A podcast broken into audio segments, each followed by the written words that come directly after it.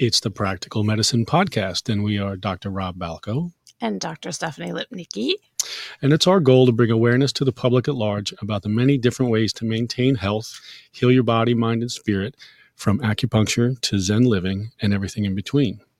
Episode 15 is about multiple sclerosis and acupuncture. So March is Multiple Sclerosis Awareness Month. And apart from it being Multiple Sclerosis Awareness Month, it's something that is a topic that's near and dear to my heart. For people who don't know me or new to who I am, my dad had multiple sclerosis and passed away from it in 2011. I myself don't specialize in multiple sclerosis. I treated him very minimally as I was nearing the end of my training in acupuncture school. If you don't know what multiple sclerosis is, the short version of it is that the myelin sheath, which is like what wraps around the nerve pathways, starts to deteriorate. So I always try and explain it to people. It's sort of like if you have a wire and the protective coating on that wire starts to break down, the wire doesn't function the right way. So the brain is sending those messages, but they're not getting to the parts of the body that they're supposed to. And then you start having things like muscle atrophy. The brain is telling you to do things and they're not happening. And then there's other things that sort of break down as that happens. So I asked our special guest today, Dr. Melanie Caton, to come on because she was one of my instructors when I was at PCOM. She taught the pediatrics class that I had, but I know that she specializes in MS, and she agreed to come on and speak to us. So welcome, Melanie. I'm so happy to have you here. Thank you. I'm really delighted that you invited me, and it's really great to be here and share a little bit about acupuncture and Chinese medicine and how it can benefit multiple sclerosis. So if you want, you could tell our audience a little bit about yourself in your own words. Sure. Well, I have been practicing acupuncture about 17 years. And back when I started practicing in New York City, it's hard to believe this is true, but there were no websites. Nobody had a website to promote their business. And so in order to build a practice, it was just talking to people and encouraging them to try acupuncture. And one of the first patients that I met was somebody that was referred to me by my husband. And she had MS. And he didn't know that she had MS, but that was revealed. And I realized that I really didn't learn anything about MS in school. And so I took a really keen interest. I hadn't heard of any other practitioners really focusing on that. And so I started studying, and then I learned that there is a certification called the Multiple Sclerosis Certified Specialist certification. And typically nurses or occupational therapists or physical therapists who work with that specialized population will get this certification. But I decided, well, why not? I can study for it, and you take a test and you get certified, and then you do continuing credits towards it. So I felt like I had a very good handle on MS from a biomedical perspective. And I became really interested, obviously, since I was an acupuncturist, in figuring out, you know, what is the basis of the disease mechanism in both biomedicine, but also Chinese medicine, and how can I be of service and help people who are suffering? Excellent. So, let's maybe just get right into some of the key things that acupuncture can help with. And there were some things that I kind of jotted down as notes that were things that came to my mind, things like fatigue, some of the muscle spasticity, things like that.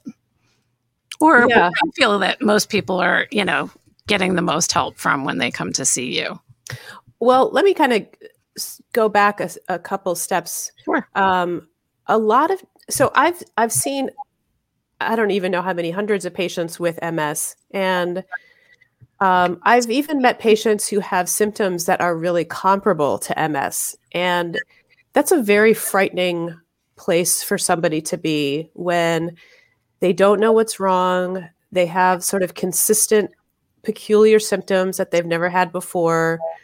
For instance, they might start to develop like a pins and needles sensation on a certain part of their body, maybe on the bottom of their foot, and they don't pay attention to it. But then a week or two goes by, and then they start having this pins and needles sensation in their arms, in their forearms, and it's bilateral. And now they're getting concerned, and they don't know what that might be. And there's a lot of things that could be. It doesn't have to be MS. There's a lot of overlapping illnesses that might present like that.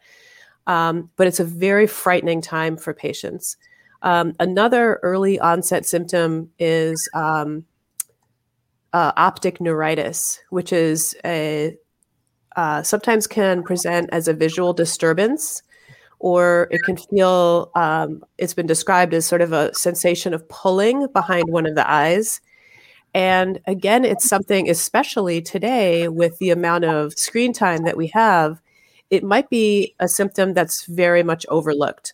Right. But when you have this sort of cascade of symptoms that appear, patients take a long time to determine that they might need to see a neurologist. So one of the great things about being an acupuncturist is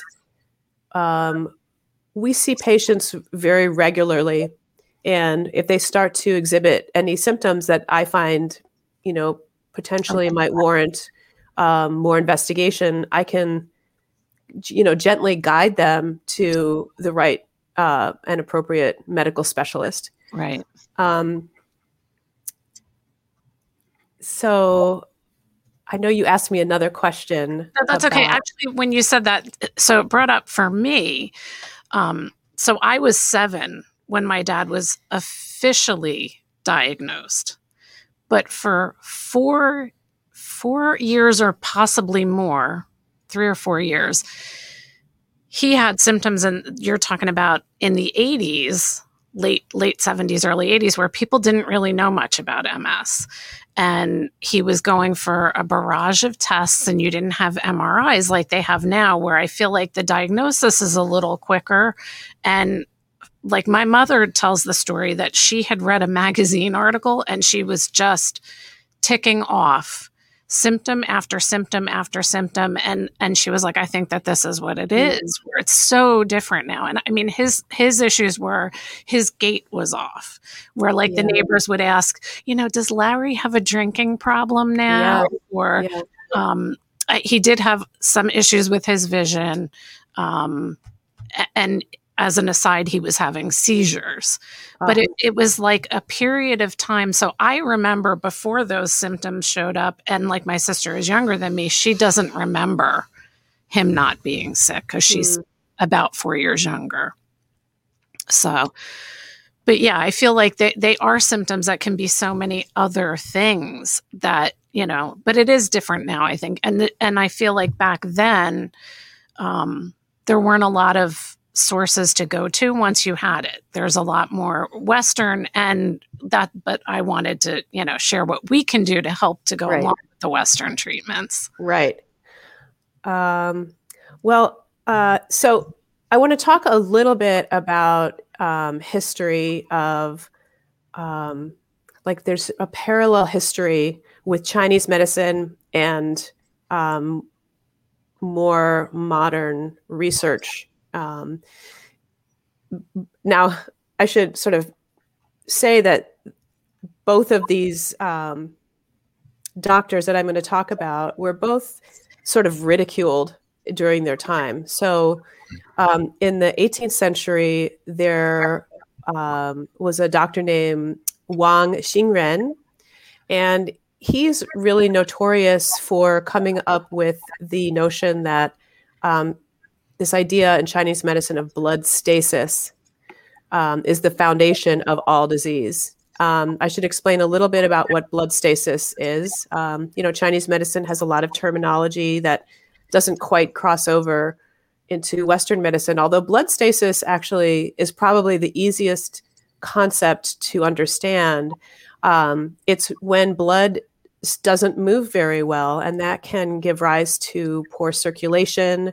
It can give rise to the pins and needles sensation, a variety of other things that I'll talk about in a little while. But so Wang Xingren was ridiculed for this idea and his methods in the 18th century. And what I find very interesting about him is that he has a modern day counterpart in Western medicine, an Italian doctor named Paolo Zamboni. And I don't know if you're familiar with his work. In 2009, he came up with this idea. His wife had MS. Okay. And he came up with this idea that there was a certain kind of reflux happening with the blood flow. I can't remember what he called it. Like, I wrote it down somewhere, where there was like a reflux action in the blood circulation into the brain. It's called chronic cerebral insufficiency. I can look up what it is, but I had the pleasure of attending a lecture at NYU in 2010, where he was the guest speaker, and the specialists, the other neurologists who were in the audience, were scathing. They were really harsh on his methods, and there were a lot of flaws in his methodology, but like Wang Xingren, he came up with this new idea about blood becoming static in the brain, and that's what gave rise to MS. And that actually helped me, even though his theories were discounted, it really made me think about why MS presents in the way that it does. And I feel like even in Western medicine, it's not really that well understood. Nobody can really say why there's demyelination. Everybody says, well, it has to do with the T cells crossing the blood-brain barrier and causing this immune response. The body attacks itself. But I really started to think on a very basic level with Chinese medicine. Why? So the myelin sheath is basically a fatty sheath. Right. And I thought, well, what breaks down fat, right? An acid or something really toxic breaks down fat. And so I thought in terms of the pathology of why do some people develop MS? Well, it's really just something has created a scenario that there's some kind of toxicity, and I use that term very broadly, that has entered in, it's pathogenic, and it causes the demyelination. And then as a cascade is this circumstance of blood stasis, where there might be lack of tactile sensation or lack of circulation to internal organs, such as the bowel or bladder. So there might be a loss of function, bowel and bladder function. Anyway, it's just very interesting how these two doctors from, different times, millennia apart, really, had a very similar approach, and were both sort of ridiculed, unfortunately. Yeah. So when you're treating them, and this is a term we talk about, trying to resolve blood stasis, is that one of the treatment plans that you take with patients? Or, some people say treating the brain is the way to, in terms of what points function and go along with the brain. Sure. Do you just do acupuncture? Do you do acupuncture and herbs with those patients? Well, so I had a 14-year practice in New York City, and most of my patients were, with me that entire time. I recently moved to Chicago, so I started a new practice here.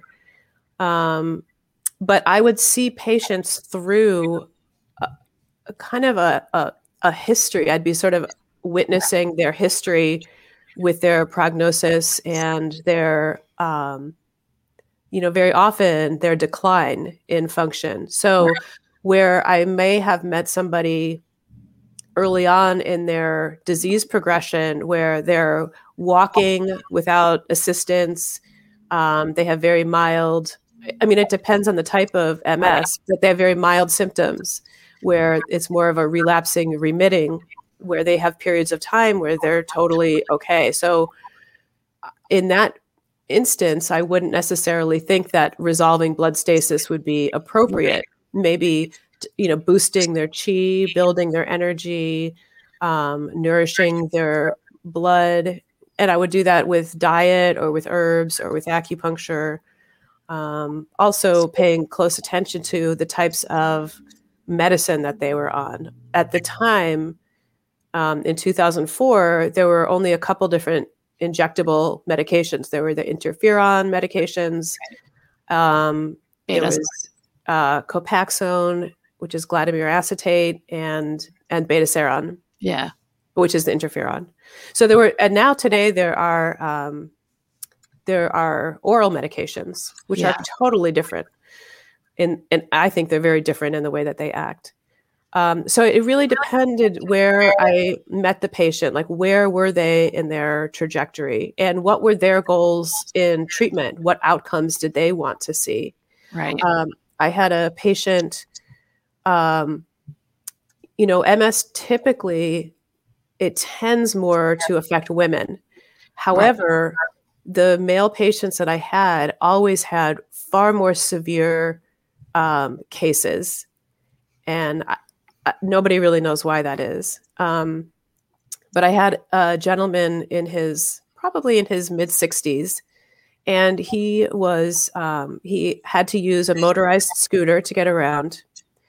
And he was so advanced in the disease process.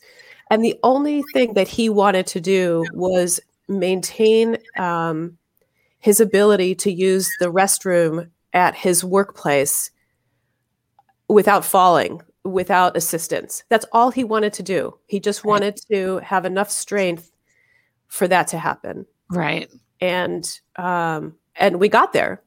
He felt autonomous enough that he could go into the bathroom. He could, get the strength to stand up and do what he needed to do independently. Very cool. How much do you feel that, because I always say that one of the things that I feel is so great about acupuncture is that it manages so much of the outside world stress. And I always felt like in watching my dad that stress played such a component in flare-ups. And although my dad's was pretty much progressive the whole time, he never had relapsing, remitting. I just feel like, and when I say stress, it's even things like, we had to be careful not to get him sick, to bring things into the house and those sorts of things. How much does acupuncture play a role in helping that with MS patients? I'm really glad you brought that up because, and I learned this from another teacher, but I use it all the time. I use this with, I describe it to my students and my patients that I kind of view, any illness with three different levels. And the first level is where people might have kind of quality of life disturbances. Occasionally they get headaches.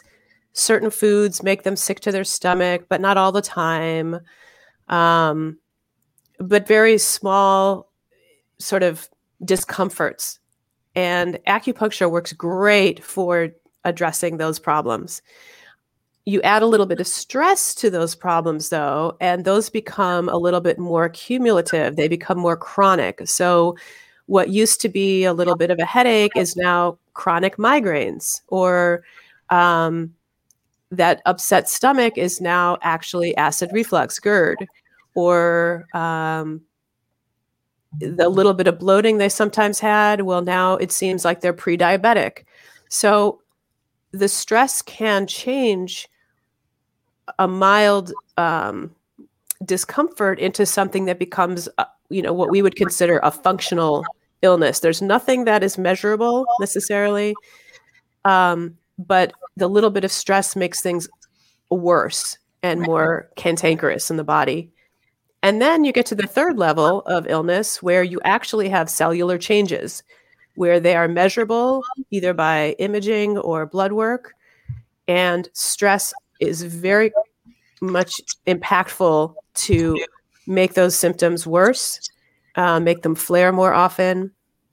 And acupuncture in every single one of those can be remarkable to quiet down the sympathetic nervous system. And I always tell my patients that they need to be like bamboo. They need to be strong, resilient, and flexible. So we can't change the stresses, but we can change how we, and stress actually is just an adaptation. We sort of put the idea of stress as being this burden or something that's overwhelming, but stress is just your body's adaptation to a new circumstance. So if you can become more flexible in those cases, acupuncture is great for kind of smoothing things out. Right. Yeah. I try and tell people it's like the Tai Chi symbol, that's everything in balance. And that when these things happen, stresses happen, one side gets a little bigger and the other side gets a little smaller. And that acupuncture brings it back to that equal balance, which is what we're always striving as acupuncturists to help our patients achieve. Absolutely. I just wanted to see, was that comment something that we wanted to ask Dr. Mel now? Or no, it's about COVID, and I'd rather stay on the topic. Okay, not a problem. Yeah. Just wanted to check. So one thing I wanted to ask Melanie is, and I know we want to keep this discussion more for the patients, but I'm curious how you or how your patients are diagnosed in like 8 principles.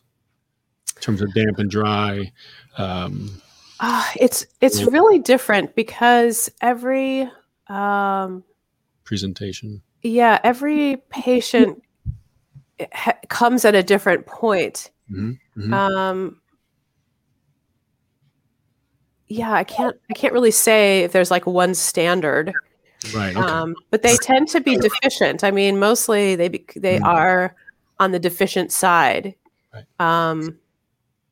Mostly in terms of body types. I did work with a woman in New York for a long time who was a personal trainer, who had a very strong, toned body. And, but by the time I met her, she had totally wilted and atrophied. Mm-hmm. And so that was always something like their tone becomes so soft. So, very much deficient. I can't really say if they were damp. I always found though that the textbook, those textbooks that talk about autoimmune illnesses and MS in particular, I never necessarily felt like my patients fit into those categories. It seemed like everything was a yin deficiency. Like, oh, it's just yin deficiency. It's a kidney or liver yin deficiency.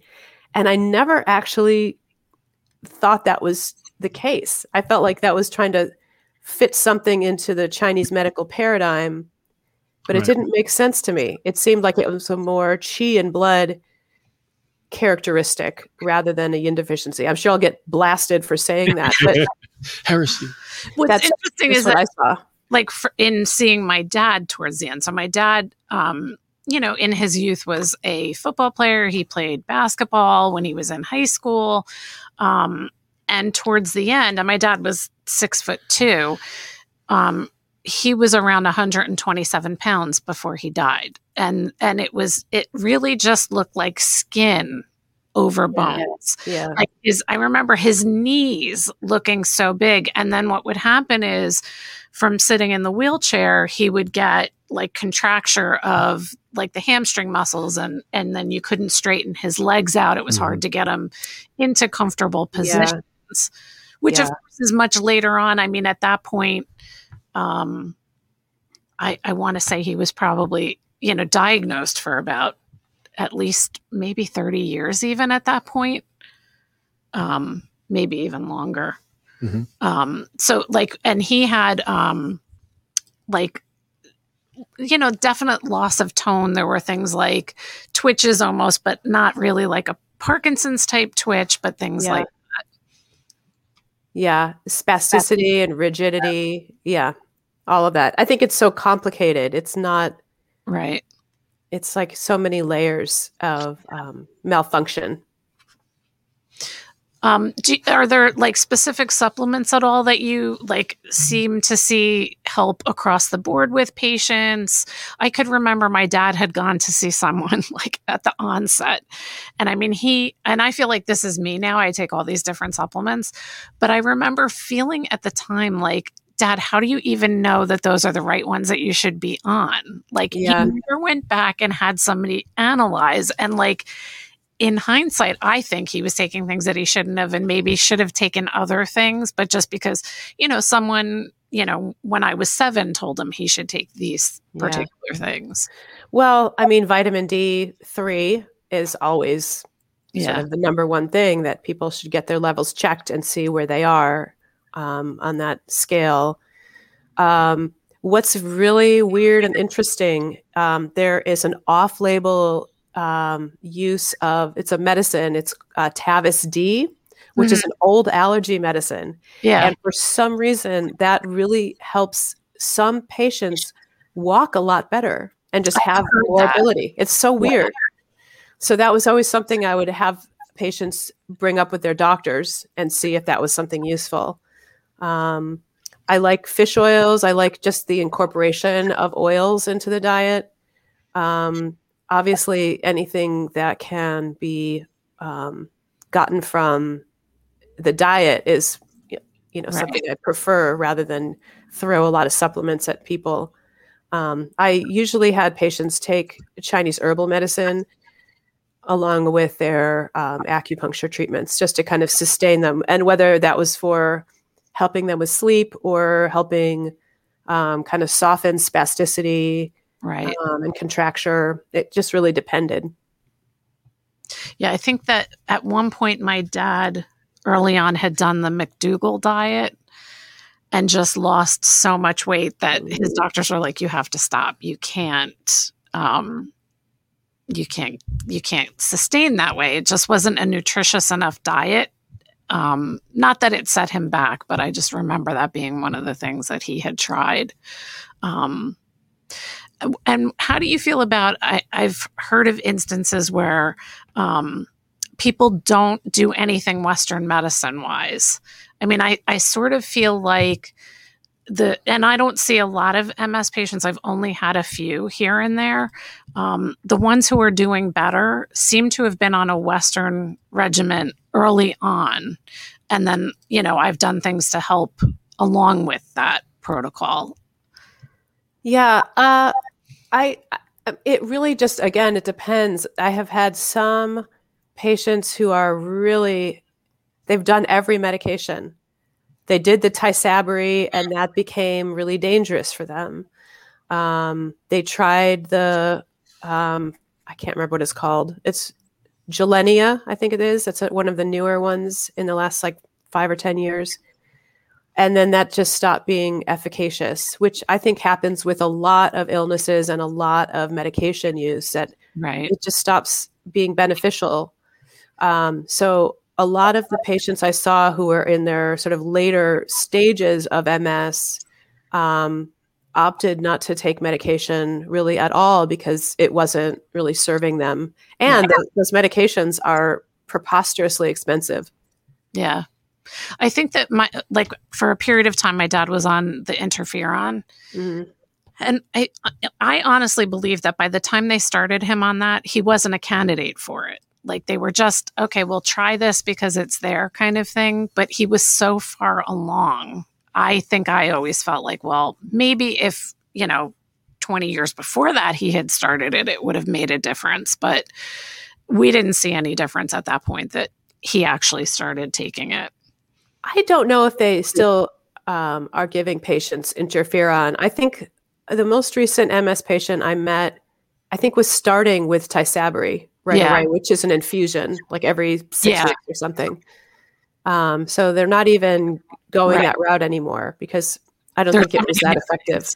Yeah. Mm-hmm. So that could have even been, it just wasn't effective, period. Not that it was too late when he started it. Let's see.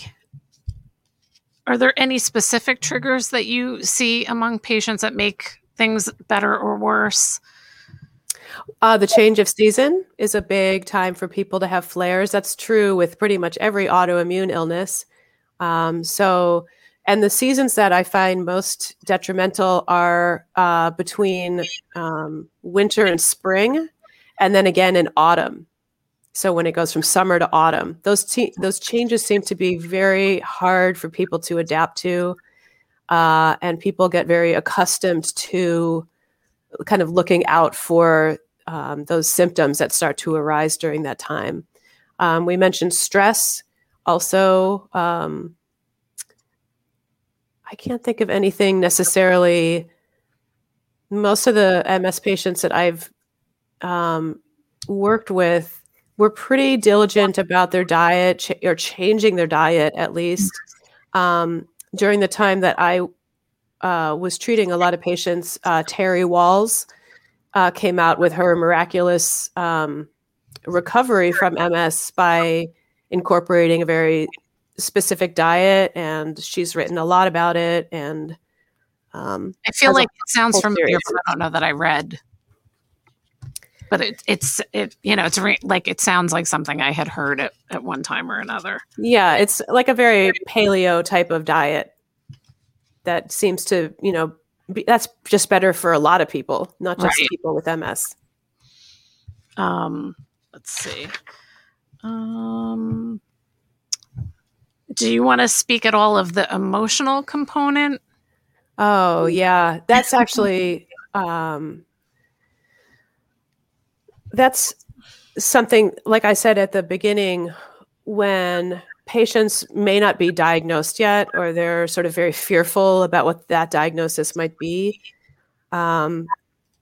Because we end up seeing people pretty regularly, whether it's once a week or once every couple of weeks, I always felt like with every patient, I feel this way, just being a sounding board for, their depression, their anxiety. That's a very hard component to, for people to, sorry, my cat is, she's distracting me. She wants to be part of it. Oh, she's stripey. So it's my Grigri. So I'm wondering if now might be a good time for me to share some of the things that my girlfriend Jennifer, who I went to high school with, has multiple sclerosis, and I had asked her to share some of the things that she, as someone who has MS, would want people to know. And then maybe we could talk about them. So she gave me 12 different things. And then a TMI that she was like, I don't know if you want to share this, but I said, I'm comfortable sharing whatever you want me to share. So she said that MS fatigue is not like regular fatigue. It's so much worse. She said that when they say you can't die from MS, that's a lie.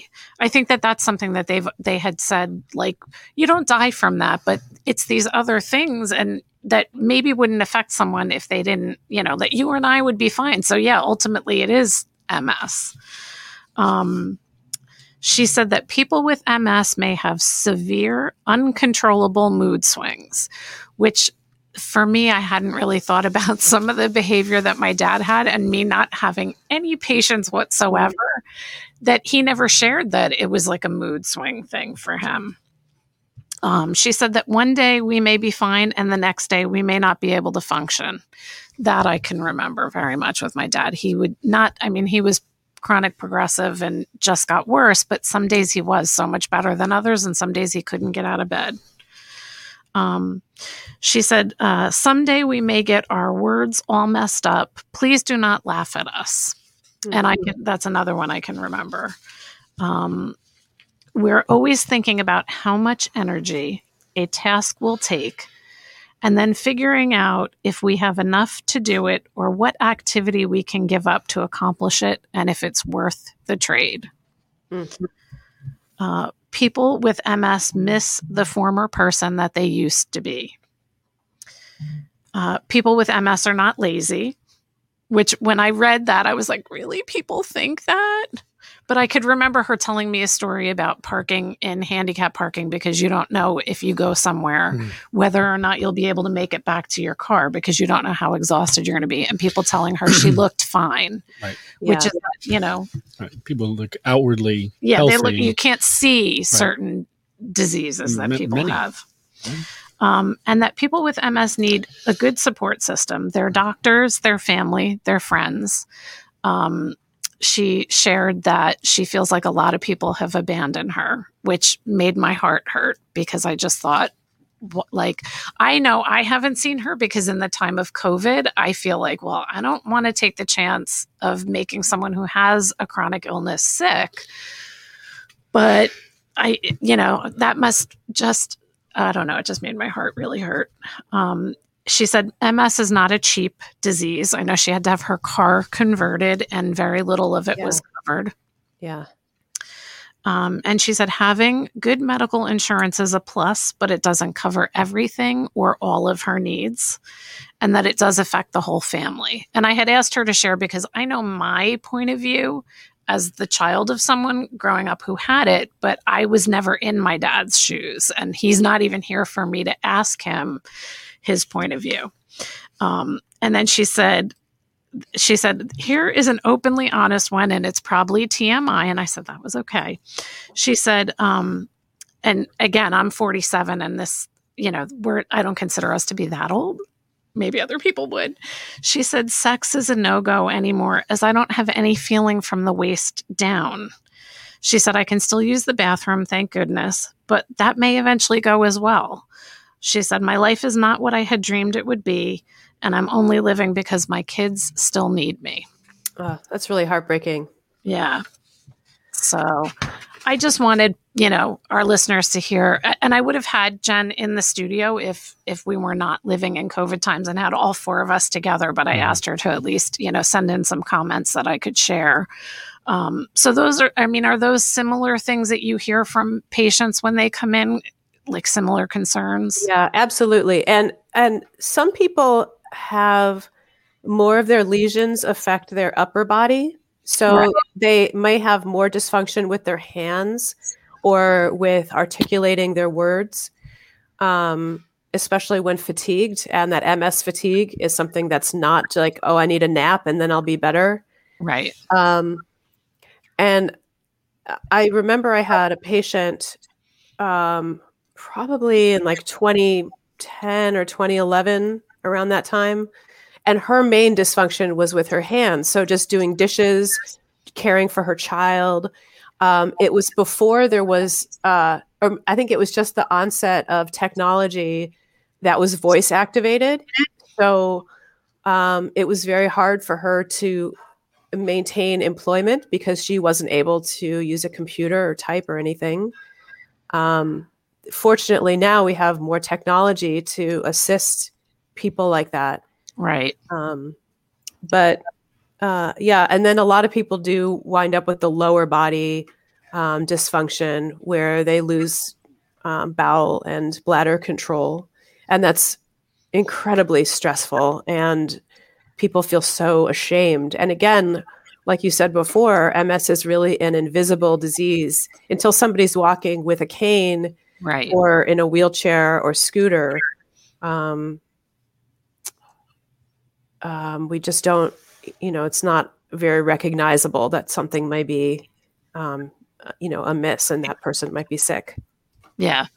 Yeah. I mean, and that's definitely the case with Jennifer. Like if you were sitting across the table from her, she doesn't outwardly look like anything is wrong. You know, she's a healthy 47-year-old woman. And, you know, when she gets up and walks, you can, you know, see that she does have trouble with her gait. And, but yeah, and early on that, like I said, my dad looked healthy, but that was one of the main things in the beginning, the trouble with the gait and neighbors saying, you know, is he drunk? Coming home drunk at 4:00 in the afternoon from work. It's really terrible. Yeah. And, you know, not being able to use a car the way that you thought you would, or having to get hand controls in the car. And then if you're, like you said, if it's an upper body lesion, you may not be able to use hand controls and then drive. So I'm just looking at the time. Do we want to look at comments from the comment section? I think there is one request for a kitten shot. I think she went away. I don't know where the other one is. I have two kittens, but. And then Daryl gave you a shout out. Hey, Daryl, Dr. D. Yep. That was up in the beginning. Hey, I see you, D. Thanks for joining us. Oh, wait, here's a cat. Oh. This is Grigri. Aw. I'm looking at the delay down here. I'm not seeing. Oh, it's so funny. Like, so cute. It's a COVID kitty. COVID kitty.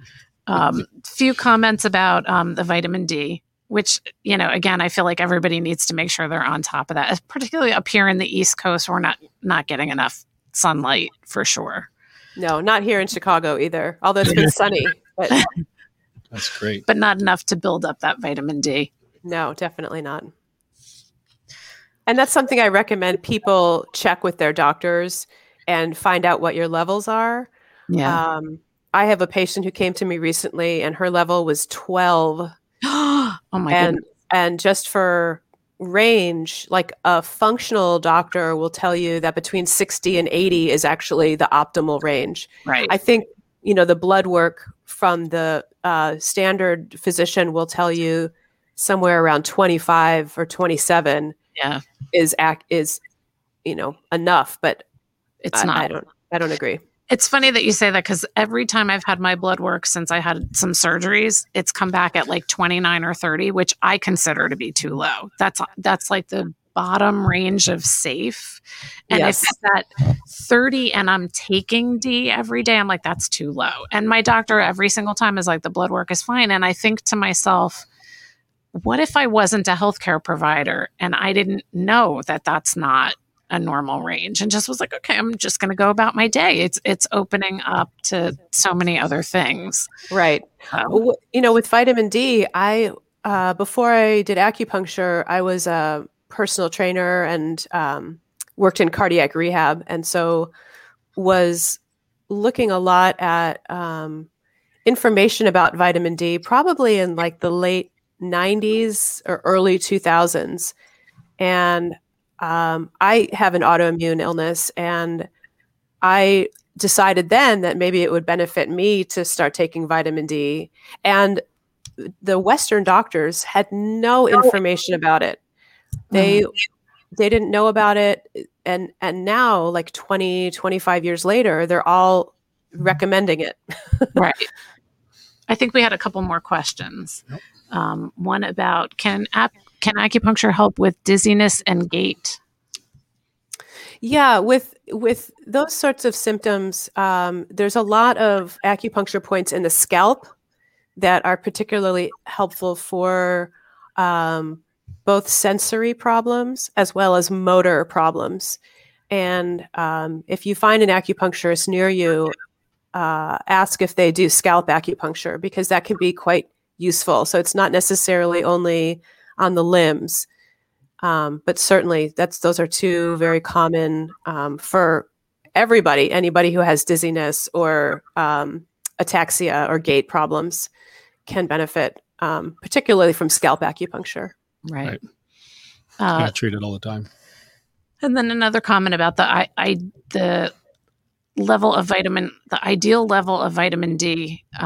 Again, it's going to vary. I say closer to the 60 range is like safer, but if you were to read your blood work, like if you ask your doctor for a copy of it and it comes back at like 30, it's going to say it's within normal range. But I think that that's low. I think that's the, you know, functional medicine is sort of taking hold in our current world. And the functional doctors will say that closer to 60 is optimal. Yeah. And then another comment about how often do you have to go for it to be beneficial? For acupuncture treatments, it really depends on, okay, so obviously with something like multiple sclerosis, that's not something that's going to go away. Right. With people with relapsing remitting, you might have longer periods of time if you're going more regularly. So some people like to come weekly for treatments. It does become a matter of finances, of course. So some people come once a month and they just come once a month for the rest of their lives or as long as, you know, you want to. A lot of people, if they have very few symptoms, they will come around those changes of season. So right before there's a change of season, I might recommend come for a couple weeks in a row. And then we'll kind of get you through that hump. So it just sort of, it really is individual, like right. What is comfortable for you and what are your treatment goals? Like right. What do you want to achieve? And I feel like it's like that across different conditions. Yes. You know, not just MS, but somebody could be coming for headaches and it's kind of like, well, what are the triggers? You know, what's going on? What's your diet like? What kind of changes can we make? And we've kind of said that, you know, with different conditions, it's you sit down and the best thing to do is come up with a treatment plan with the practitioner that you're seeing. Exactly. You know, figure out what works. So, exactly. Anything else that you want to share with our audience? That is vital information. Any vital information about treatment? And anything more that you think that we should share? Well, you know, I really would encourage people, if you do have MS or if you have anything else, but since we're talking about MS, that you really do consider acupuncture as a really helpful option in addition to what you're doing biomedically. I get probably every month I get something from the MS Society or the MS, I'm not actually sure who sends that, the consortium, sorry, that's who I'm certified through, the consortium of multiple sclerosis providers. And it's all the research on, you know, different outcomes with various interventions. And they never once talk about acupuncture. They talk about physical therapy. They talk about occupational therapy, different medications. But with acupuncture and Chinese medicine, we do fill in the gaps in a lot of these, in a lot of the healthcare. So we are another set of ears to be compassionate and maybe help you kind of come to terms with the emotional aspect or the spiritual aspect or, you know, certainly the physical aspect. But we kind of glue all of that together and can be a good sounding board for somebody who's really suffering. Right. We did have another question. Can you do acupuncture while you're doing PT? Absolutely. Absolutely. There's no contraindication with any of these interventions. Not at all. You can do all of that. That's how I always feel. Although sometimes I'll have patients, like depending on what they're going for PT for, not MS, but other things. If they're doing PT and chiropractic and acupuncture, I'm like, sometimes I have them do a round of PT before they come to me, just so that I know what I can see what results are from me and what are from the physical therapy. But MS, I feel like, is one of those things that you really need all of it to support you the best. Right. And I would urge people to seek out a licensed acupuncturist to receive acupuncture. Just because we have the nuanced training to do acupuncture. Right. I've had patients describe that as their pit crew. Oh, I like that. I like that. You're now part of my pit crew, that my physical therapist, my chiropractor, my primary care doctor. And in cases of MS, you know, you're going to have a neurologist, right, and, you know, some other doctor. Yes. Yeah. The whole time. You know what I found when I was in New York, I had a couple of neurologists who knew me and would refer a lot of people to me. I am in the Midwest now. I feel like it's 10 years behind New York with regards to physicians being comfortable or even knowing about Chinese medicine, which I find astonishing. Like I entered a time warp when I moved here. And no offense to anybody who lives here, but I'm just telling you, somebody who came from New York to the Midwest, it's very unusual. And parts of New Jersey are like that. Yeah, there are parts of New Jersey to be fair. Like that. That is true. Yeah. I just want to thank you so much for coming on the show. I appreciate it so much. And I might have to have you come on again when we cover pediatrics. Oh, good. I would love that. I was really delighted talking to you. Thank you so much. Thank you so much for all that information. I just have a couple things to share. In addition to it being MS Awareness Month, it's also Endometriosis Month, Awareness Month, and Brain Injury Month. We did do an episode on stroke, so I invite everybody to check out. It was episode 4. If you want to rewatch that on stroke, I'm going to next week do an episode on acupuncture and endometriosis. On the 15th, Juliet Ayano will be coming on to talk to us about acupuncture and eczema. On the 22nd, Dr. Martha Lucas will be coming on to chat with us about self-care and home care. And on the 19th, Daniel Bernstein will be coming on to talk to us about insomnia and acupuncture. So thanks so much for tuning in. And thanks again, Melanie. It was so good to see you. My pleasure. Thank you so much. Have a great night. Thank you. You too. Bye-bye. Bye. Bye.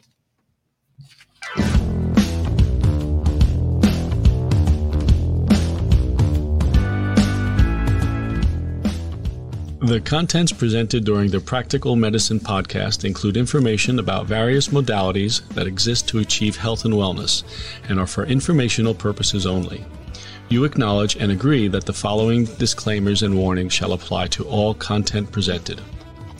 The podcast contains the opinions of Dr. Robert Balco, DAC, LAC, and Dr. Stephanie Lipnicki, DACM, LAC, and the guests of their show.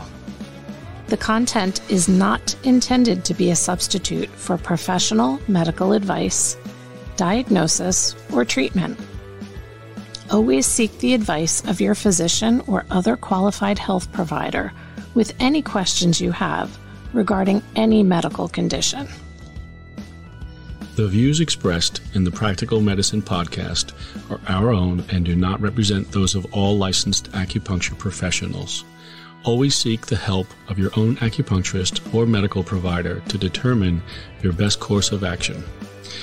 You may want to use the information presented as a supplement to better understand your diagnosis or treatment, but it should not be the sole thing that you use to make important medical decisions. Do not use the content of the podcast in lieu of medical advice. Never disregard professional medical advice or delay seeking care because of something you have heard on this podcast. Privacy is important to us. Thus, all people, places, and scenarios have been changed where applicable to protect privacy and maintain confidentiality.